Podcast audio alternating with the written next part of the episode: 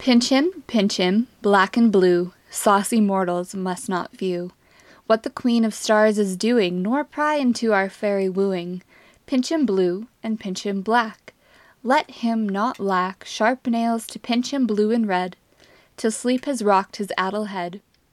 For the trespass he hath done, spots o'er all his flesh shall run. Kiss Endymion, kiss his eyes, then to our midnight hide a guise.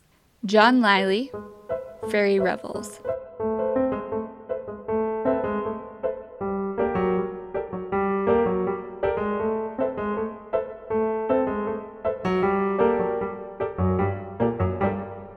Welcome to Femmes Macabre, a podcast about life's mysteries, oddities, and of course, the macabre. Hosted by Stephanie Malage and Aaron Vance.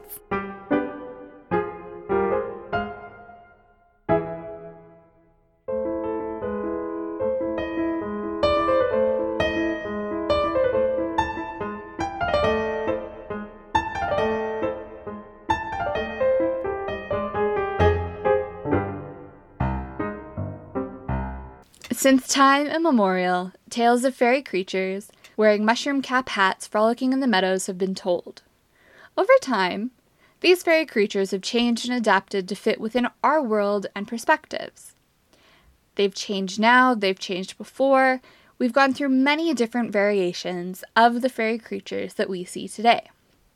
Today, they're known as cute, Tinkerbell-like creatures who flit around like fireflies. They haven't always been that way. Nope. And today we'll be exploring the magical lore of fairy folk and the evolution of human belief in fairies, as well as discuss the renowned Cottingley fairy incident. Truth or hoax? What do you think?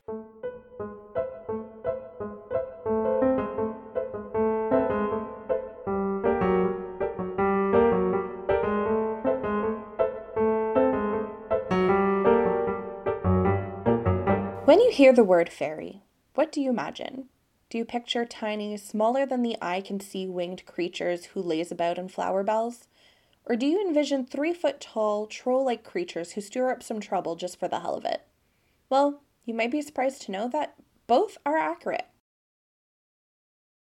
Fairy lore may have prevailed in the mythology of the ancient Celts and the literature of the Middle Ages, but tales of fae folk continue to grace us to this day as they have for centuries.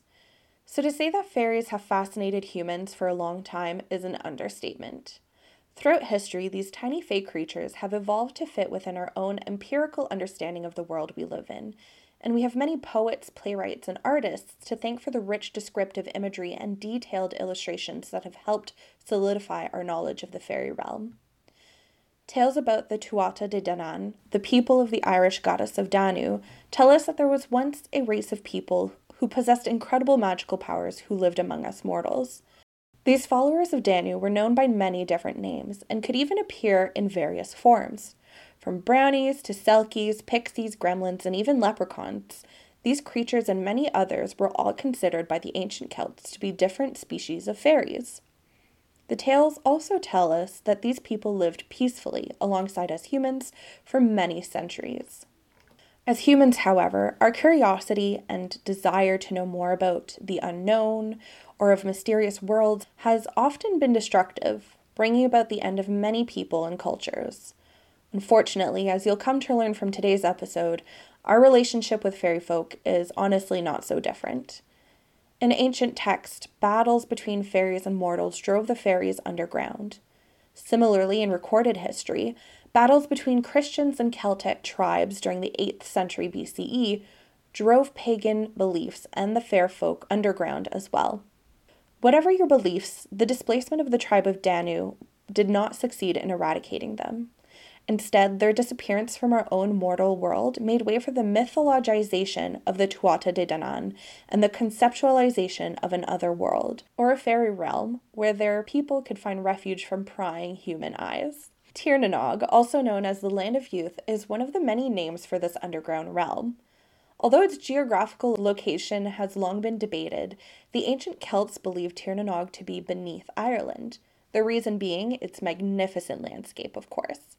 The space beneath its many hills and mountains make for a perfect sanctuary. and hidden pathways and portals to Tír na nÓg are said to exist throughout the region.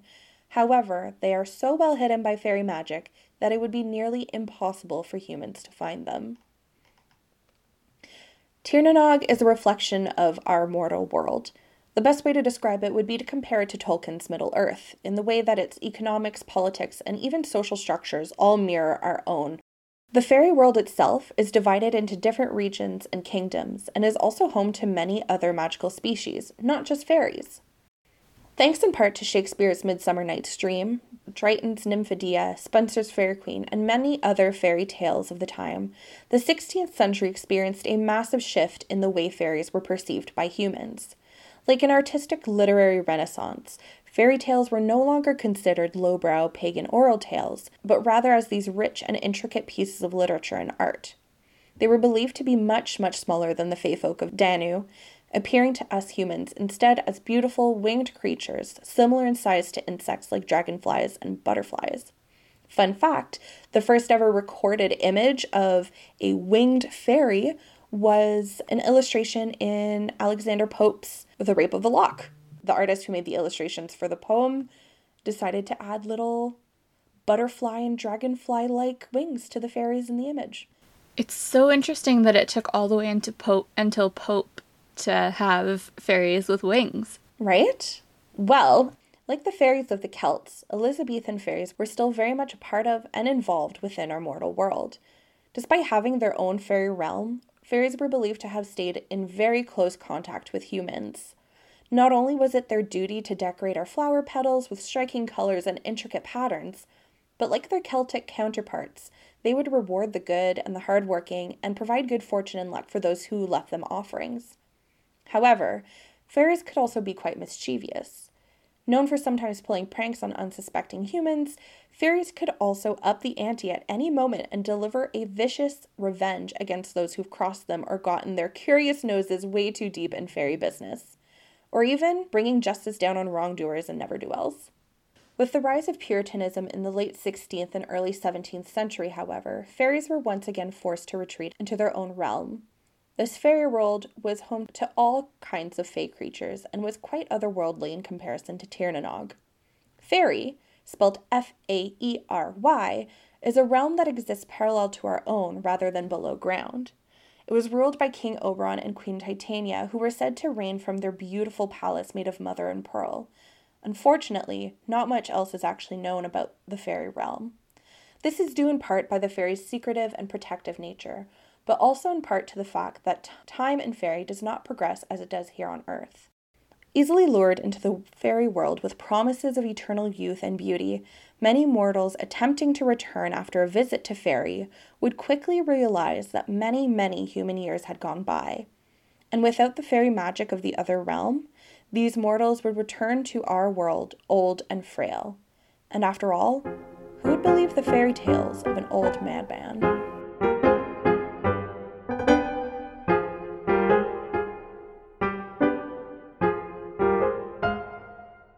We may not believe the fairy tales of an old madman, but we have a propensity for believing fairy tales told to us by beautiful young women. In 1917, two cousins in West Yorkshire took some photographs that would mesmerize the world for over 100 years, enchanting people from all walks of life, including the creator of Sherlock Holmes, Sir Arthur Conan Doyle. The two young cousins, Elsie Wright and Frances Griffiths, were thrilled to finally have playmates when Frances and her mother moved to Cottingley from South Africa during World War I. Both were only children, and they spent hours playing in the woods behind their home together. But when they returned and Frances was soaking wet or dirty from playing in the beck or small stream, her mother would berate her and sometimes even beat her. The Wright home was situated at the highest point in the village and boasted a large garden with a bubbling stream at the bottom. The girls spent so much time at the beck in the summer of 1917 that they would bring sandwiches with them, even though it was only a few steps from their house. The girls began to report to their parents that they had discovered fairies living in the stream behind their home. And that was why Frances was often dirty or damp. She had been cavorting with the fairies in the water. This did not satiate their parents, for obvious reasons.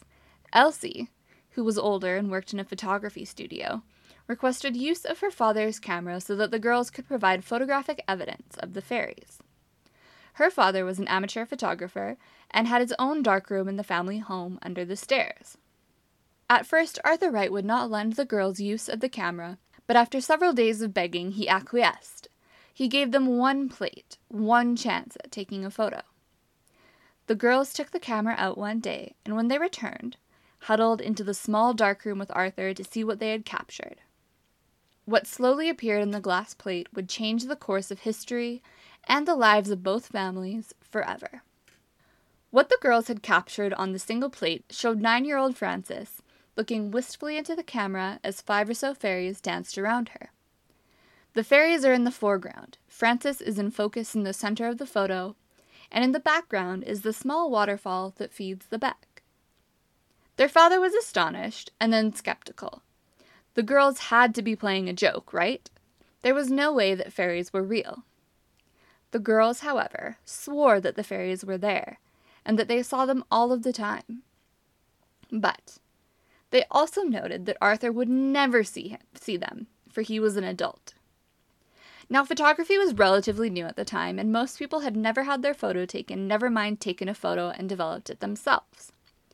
Arthur tried to figure out how the girls could have faked the photo, but considering that he himself had developed the photo on a plate that he supplied, he was absolutely certain that the plate had not been tampered with before or after the photo was taken. Of course, like today, trick photography was popular, but involved painting on plates or using double exposure in most cases. In fact, Elsie was actually trained in the Photoshop techniques of the time at the photography studio that she worked at. She painted out blemishes and touched up photos in that manner. A few months later, that fall, the girls were given another plate, and this time the photo was of Elsie, and she was holding hands with what looked like a gnome. Elsie's father was now convinced that they were tricking him, though they would not confess, and he could not figure out how. Polly Wright, Elsie's mother, on the other hand, was beginning to believe that the fairies at the beck were real. That winter, Frances sent a copy of one of the photos to a friend in South Africa, and on the back she wrote, "Elsie and I are very friendly with the beck fairies. It is funny. I never used to see them in Africa. It must be too hot for them there." When World War I ended, Frances's father returned, and the Griffiths moved to Scarborough. The cousins once again lived as only children, 2 hours apart. The next summer, Polly Wright attended a lecture given by the Theosophical Society, a society dedicated to exploring the unexplained supernatural forces. They explored spiritualist beliefs, mediumship, the existence of supernatural creatures, and more. At this meeting, she showed the photographs to Edward Gardner, a friend of Sir Arthur Conan Doyle, creator of one Sherlock Holmes. Doyle was an ophthalmologist by trade, and on 2 separate occasions he channeled his famous detective by using his medical training to solve crimes in which he was able to judge that the alleged perpetrators could not have committed their crimes based on their eyesight. The writer-physician's brilliance would be called into question, however, by his association with the Cottingley fairy photographs. When Gardner showed him the fairy photographs, the timing was perfect. Doyle was actually preparing to write an article on fairies for The Strand magazine, which was very popular in England at the time. Sir Arthur Conan Doyle was a firm believer in fairies, and he explained his belief by saying that, due to his training as an ophthalmologist, he could ascertain that children's eyesight was much, much sharper than adults. Therefore, to him, it made perfect sense that the only 2 people that could actually capture photographs of fairies and play with them were 2 young girls. Adults, he believed, did not possess the accurate eyesight in order to do so. After negotiations with the Wrights, he was permitted to reproduce the photos and tell the story for the magazine. He did so, however, without printing the girls' names or the name of their village. So, while this article was being written and published, Edward Gardner asked a photographer, Harold Snelling, who had 30 years of experience, which back then was pretty much as much experience with photography as you could have in 1920. And Snelling was pretty sure that these were very accurate photographs, and he actually believed that while the photo was being taken, the fairies had moved. And, of course, if the fairies were moving in the photograph, that meant that they were real, right? So, Edward Gardner then gave Elsie and Frances their own camera to take photos with. Now, Elsie and Frances lived fairly far apart, so they weren't actually able to get together to take photos very often.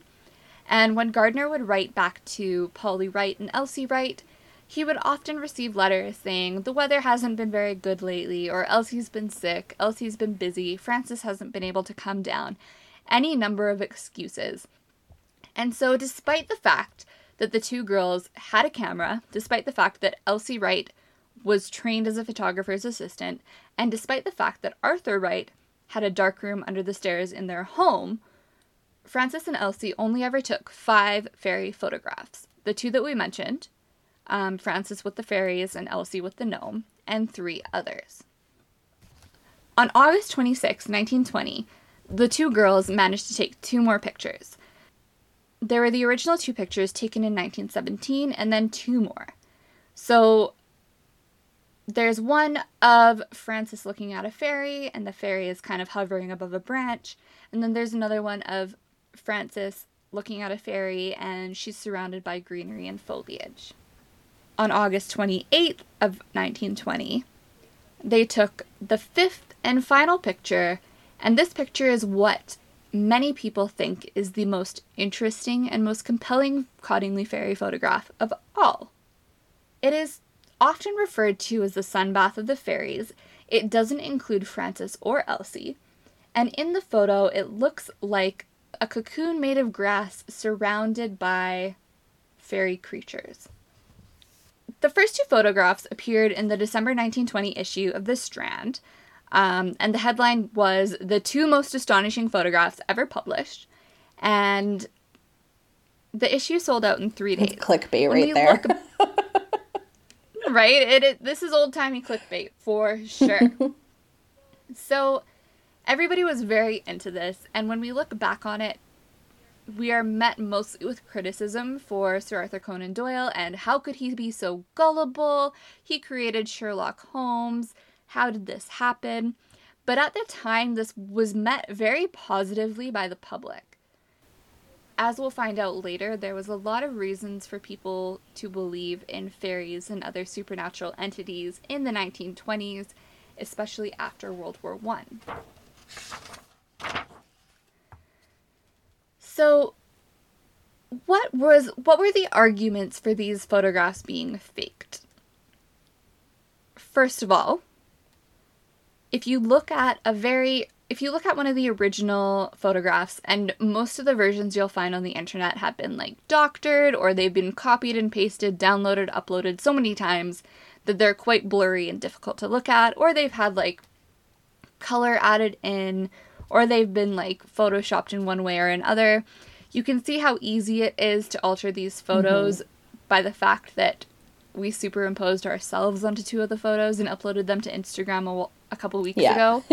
It's not hard to doctor the original Cottingley photographs these days. But we do have original transcripts of letters between people trying to authenticate or disprove these photos. One of the biggest indicators that these photographs might not have been completely real was the fact that the waterfall behind Frances in the first photograph was blurry, but the fairies were not. And in this photograph, obviously the waterfall is moving. Obviously Frances is not moving as she's posing for a photograph. So, if the fairies are also moving as the waterfall is, they should also be blurry. But they aren't. They're very, very crisp and clear. But of course, our friend Arthur had an answer for this. And his answer was that fairies are a combination of human and butterfly. So their wings were not blurred because the fairy body doesn't work like either a human or a butterfly's does. So somehow this amalgamation of human and butterfly equals no blur when wings are moving. So another question people had was, why isn't Frances looking at fairies? Like, if you're surrounded by fairies, why are you bothering to look at a camera? And of course their answer was that Frances and Elsie see fairies every day, it's not a big deal, they just wanted to take pictures. Fair enough, I can believe that, I guess. If you see fairies all the time, it's probably not a big deal. Meh, fairies.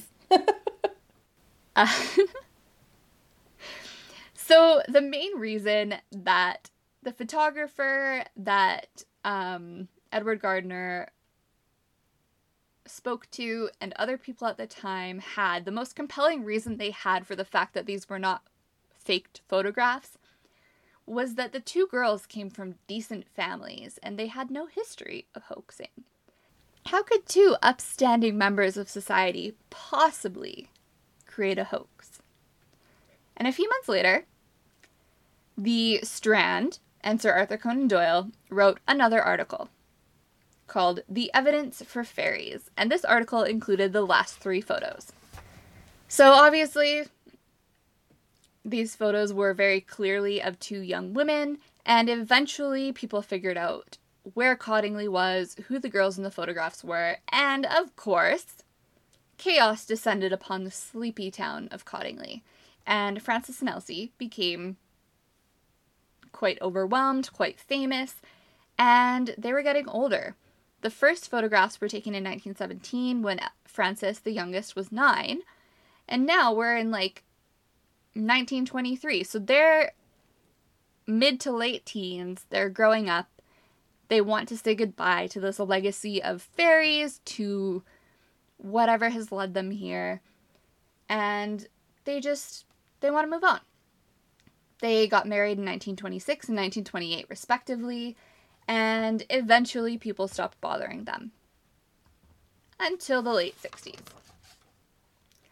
So a journalist tracked down Elsie, who was then 64 years old, and this started all over again. So,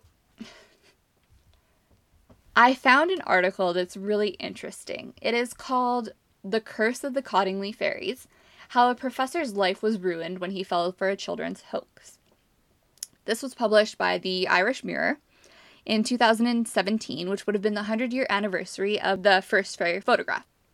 There's this professor named Joe Cooper in the 60s and 70s became obsessed with the Cottingley fairies. He ran into a friend of Frances and Elsie's at the grocery store who was very gossipy and was very happy to talk to him. And he fell for it, hook, line, and sinker. He ended up contacting Frances and Elsie and spending a lot of time with the women. This guy, he was in the military, he was a professor, he was an upstanding, reliable dude, and he took Frances out for a day.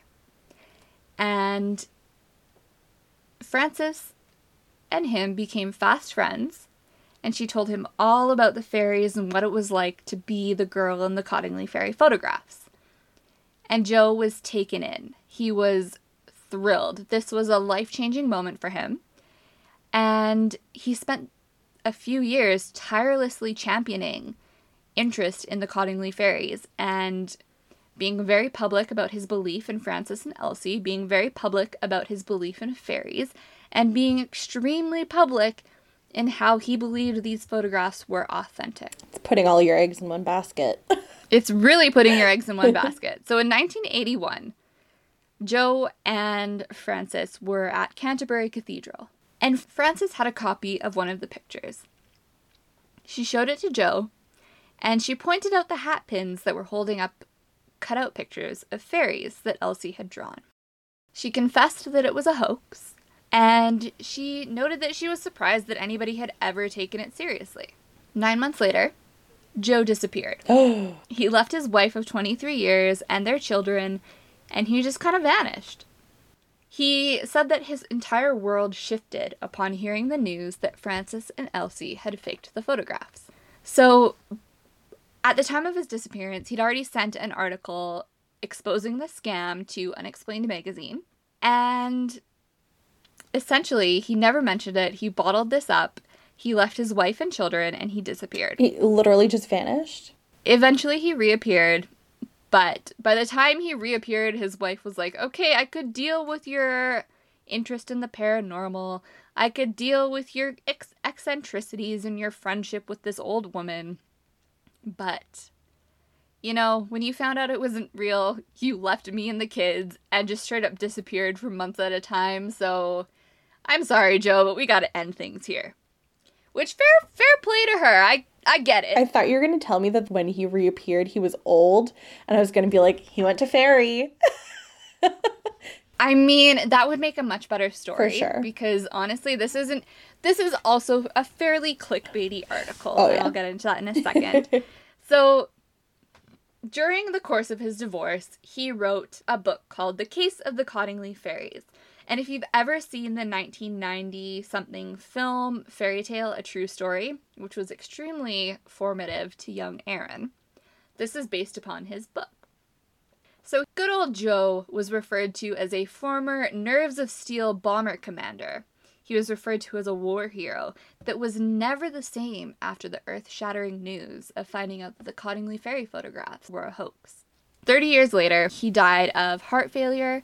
As a broken man, most of his family believes that his death was a direct result of finding out that the photographs that he spent so much time advocating for were fake. Okay. Okay, this is a quote from his daughter, Jane. Okay. It's a curse. They created a web of lies.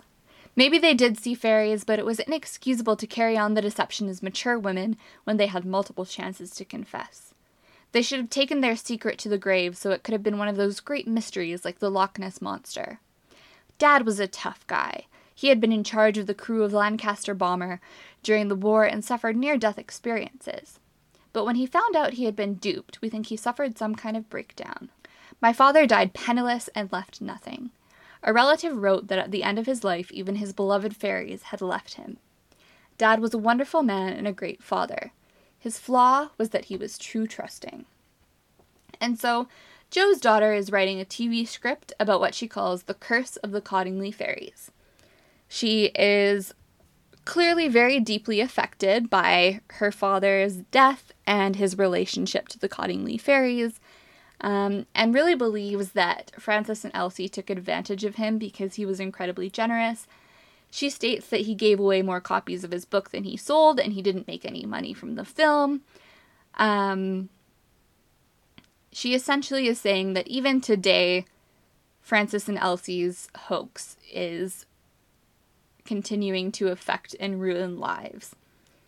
Now, Frances's daughter, Christine Lynch, who is 85, she now lives in Belfast. She has a rebuttal to Joe's daughter's statement.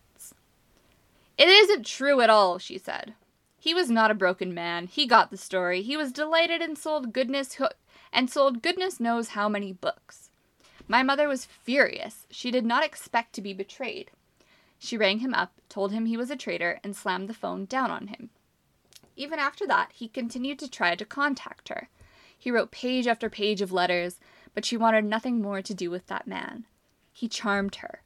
He used to visit and play for her on his ukulele and offered to help her write her memoirs. I can't believe his family are saying this. The centenary of when my mother started playing with the fairies is going to be a big year. Was it? I don't think it was that big of a year because I don't remember this, and I've been obsessed with the Cottingley Fairies since I was like 4 years old. So I don't think the centenary made a huge difference. No. So the interesting thing about Frances's daughter, Christine Lynch, is that she believes that the first 4 photos were faked, but she is completely convinced by the 5th one. And I don't know if this is apocryphal or kind of a bit more of folklore, but allegedly Frances admitted that all the first 4 photographs were faked, but she always maintained until she died that the 5th one, the fairy sunbath, it's like the cocoon with the fairies dancing around it, was real. Mm. In 1976, a TV show filmed Frances and Elsie returning to Cottingley for the first time since the 1920s when they were children. And so they didn't see fairies, and at this time they said that, of course, only children can. I think it's really interesting that there's still a huge divide, not necessarily about whether the photographs were real or not, But whether Frances and Elsie were these, like, vindictive little women hoaxing the world, or if they were just two young girls having fun with a camera. I mean, they were literally children, so. Yeah. And I mean, if we look at the advent of, like, teenagehood, it wasn't until, like, the 1950s that teenagers were really a thing. So Elsie, as a 16-year-old working in a photography studio, was generally considered an adult. But, I mean, Frances was a child, and they played in a back like children. Mm-hmm. And I'm inclined to believe that Frances and Elsie were, in fact, two children. I don't think they necessarily meant to hoax the world and be vindictive. Mm-hmm. But there are theories that Frances and Elsie were not the Cottingley Fairy photographers. Fiona Maher, who wrote The Secret of the Cottingley Fairies, which is a very interesting book and probably the most succinct account of the Cottingley Fairies and their influence, and especially how Sir Arthur Conan Doyle and Edward Gardner related to the family. In this book, Fiona Maher puts forth the theory that Arthur Wright, Elsie Wright's father, was the actual photographer of the Cottingley Fairies, and that the girls took the fall for this hoax once it got out, because it would legitimately ruin his life if people had found out that he had tried to hoax Sir Arthur Conan Doyle. But if two young girls had taken the photographs, then even if they were proven to be fakes, they couldn't necessarily, like, be sent to jail or, like, vilified in the media to the extent that Arthur Wright could be. One random thought that I just had, and I'm actually more inclined to believe it now, knowing a little bit more about Elsie's backstory, and her experience as working for her father in his photography studio and retouching photos, I'm almost inclined to believe that maybe Elsie, as the older girl, was maybe just trying to, like, play with Frances and, like, be part of the fun. And so by creating those photos and superimposing them, it's kind of like bringing Frances's fairy world to life. And I think that is completely possible, because in all the accounts I've read, at least for, like, the development of the first photograph is very well documented, and Frances was outside of the dark room, and Elsie and her father were inside of the dark room. So it's very well that it was just, like, a well-meaning, thoughtful gift, you know?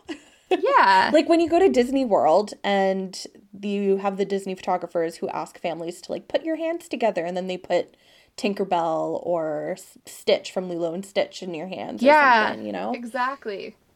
It's basically that, but 1920s. In 1977, they figured out kind of how these photographs were made. So a writer named Fred Gettings was doing research for a book about old illustrations, and he came across a book called Princess Mary's Gift Book, published in 1914. And on page 104... he noticed that the illustrations accompanying a poem called A Spell for a Fairy looked pretty much identical to the fairies in the Cottingley Fairy photographs. So it turns out that what had actually happened and how the photographs had been faked was that Elsie, who was quite a good artist, she copied illustrations out of Princess Mary's Gift Book and cut them out and put them on hat pins, which would have been pretty much invisible to the camera. So they were essentially little cardboard figures on sticks. I was going to say there was probably, like, fishing line involved in this or something. Oh, yeah. As most hoaxes are. And that's how they were faked. And, yeah, in 1983, when Elsie was 81 and Frances was 75, Elsie admitted that they had faked the photos. This was the first time it was kind of public. The article that Joe wrote didn't really gain much traction, but Elsie discussed it in an interview, and that's kind of when the story came to its conclusion, supposedly. Yeah. Of course, there are many people who still believe the photographs are real. I mean, it took me a lot of research and reading to convince myself that they weren't real, and I'm still not 100% sure about that fifth photo, but I really, really want to believe in fairies, and I think that's also why people still believe in it.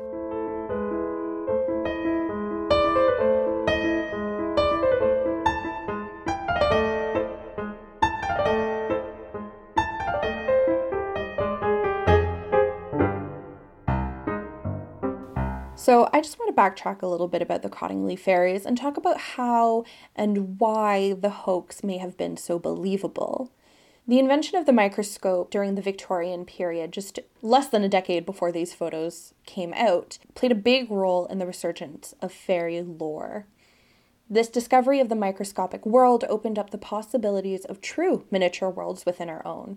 And after all, if microscopic creatures could live under fallen tree bark and on the tops of mushroom caps, why couldn't there be fairies doing the same? Victorian empiricism, however, and man's reckless curiosity and pursuit of scientific knowledge helped destroy the image of fairies as Celtic and pagan spirits and gods, instead reducing them down to dainty, innocent, and childlike creatures. Now, there's also been lots of debate about the origins of fairies during the 19th century, which leads into a lot of the theories that Aaron mentioned earlier about the Cottingley fairies and why or why not we might be able to see them. Anthropologists at the time believed fairies to be mythologized memories of other, more primitive peoples, while linguists believed that they evolved out of a misunderstanding of metaphorical language. A lot of others, like those in the medical profession, believed that fairies were hallucinations caused by sun or heat stroke. However, even within the scientific community, there was so much tension. Those who believed in fairies would be mocked mercilessly and were painted as fools within the scientific community. While many were so quick to disprove the existence of fairies, however, true believers saw this as being one step closer to finally solving the mystery and proving that fairies were real, right? By eliminating all the ways that they weren't real, you're getting closer to finding the ways that they could actually be real. Whatever science could prove or not, the Victorians strongly believed that fairies were everywhere, but that no matter how observant you may be, seeing one would be impossible. They believed that the fairy world was veiled from us humans, either through our own physical or visual limitations as mortals, or due to the lack of imagination, right? As Aaron said, the Cottingley fairy girls, Elsie and Frances, came out later in life saying that, oh no, only children can see fairies. And so if you truly believed in fairies, you might be lucky enough to actually catch a glimpse. I actually totally believe that, like, very small children and very elderly people have a much better chance of, like, seeing ghosts and being connected to another world. Oh, same. I absolutely believe that, too. Our perception of fairies changed again in 1904 with J.M. Barrie's Peter Pan. He used fairies as a tool to hook the audience in during his stage productions of the show, and he shifted the typical empirical portrayal that we had been seeing about fairies during the Victorian period to this one of nostalgia and childhood wonderment. And so, although Tinkerbell was nothing but a little electric light on the stage, the audience was quick to participate in clapping and chanting to save that little flickering light's life to prove that they still do believe in fairies. I do believe in fairies. I do. I do believe in fairies. I do. I have vivid memories of chanting that in the movie theater when I went to go see the 2003 live action film, which I think will forever live in my heart because Jeremy Sumpter played a very, very, very cute Peter Pan, in my opinion. Oh my gosh. And I was very much 2003. How old was I? I must have been 8 or 9. Yeah. I mean, same. I'm only, a year older than you? Yeah. So around the same age. But, like, I vividly remember seeing this movie and being like, whoa. That was an awakening. Mm-hmm. Yep. Yep. I remember having a lot of posters of Jeremy Sumpter's Peter Pan in my bedroom. And nice. And I also was obsessed with Tinkerbell. My Pixo website, because do you remember Pixo website? I had so many Pixo websites. Oh, you can't. You're going to love the title of my original Pixo website. It's called XOXO-Tinkerbell Cheesecake Princess-XOX. Nice. I think I've blocked out every single memory that I have of ever using Pixo. I cannot remember what any of my websites were called. I feel like, I don't know. I wish there was a way for me to go back and try to find them. I know. Aaron, tell us about your new ring. Oh, yeah. So, dear listeners of Femmes Macabre, I'm getting married. Woo! And I'm very excited about it. And Aaron has the most gorgeous fairy princess ring. It truly makes me feel like a fairy princess. It is. It's the most beautiful thing on the planet. I can't get over it. Like, I look at it all the time. But it's so beautiful. It's rose gold and morganite, so it's like a really beautiful peachy diamondy stone. It's related to emeralds. I'll post a picture on Instagram because it's just too pretty. Yeah. I can't handle it. All right. Well, thanks for tuning into our first episode in quite a while, you guys. It's funny to think that the only thing we're consistently being good at doing with this podcast is being completely inconsistent. But hey, we're only human. Yeah, we're not fairies. We're not magical creatures. We're just trying to live our life. We are. Pandemic. We're trying to live our lives between COVID and both working full time and also being like writers and publishers and having pets and, you know, trying to have lives as much as you can have a life right now. We're doing our best. We love our listeners. Yeah. We love Femmes Macabre, and we hope to eventually have a really consistent schedule and really dedicate more time to this. But as of right now, it seems that the tagline of consistently inconsistent is our best bet. Thanks for tuning in. I am very sorry in advance for all of the dog barking in the background. As I said that, she started screeching. If you enjoyed today's episode of Femmes Macabre, we hope you consider leaving us a 5-star review on Apple Podcasts or wherever you listen to our podcast. If you're into social media, follow us on Facebook, Instagram, and Twitter at Femmes Macabre. That's where you'll find all 5 of the Cottingley Fairy photographs. And don't forget to tune in next week when we talk about what to not put up your vagina. And the answer is pretty much everything, including most penises.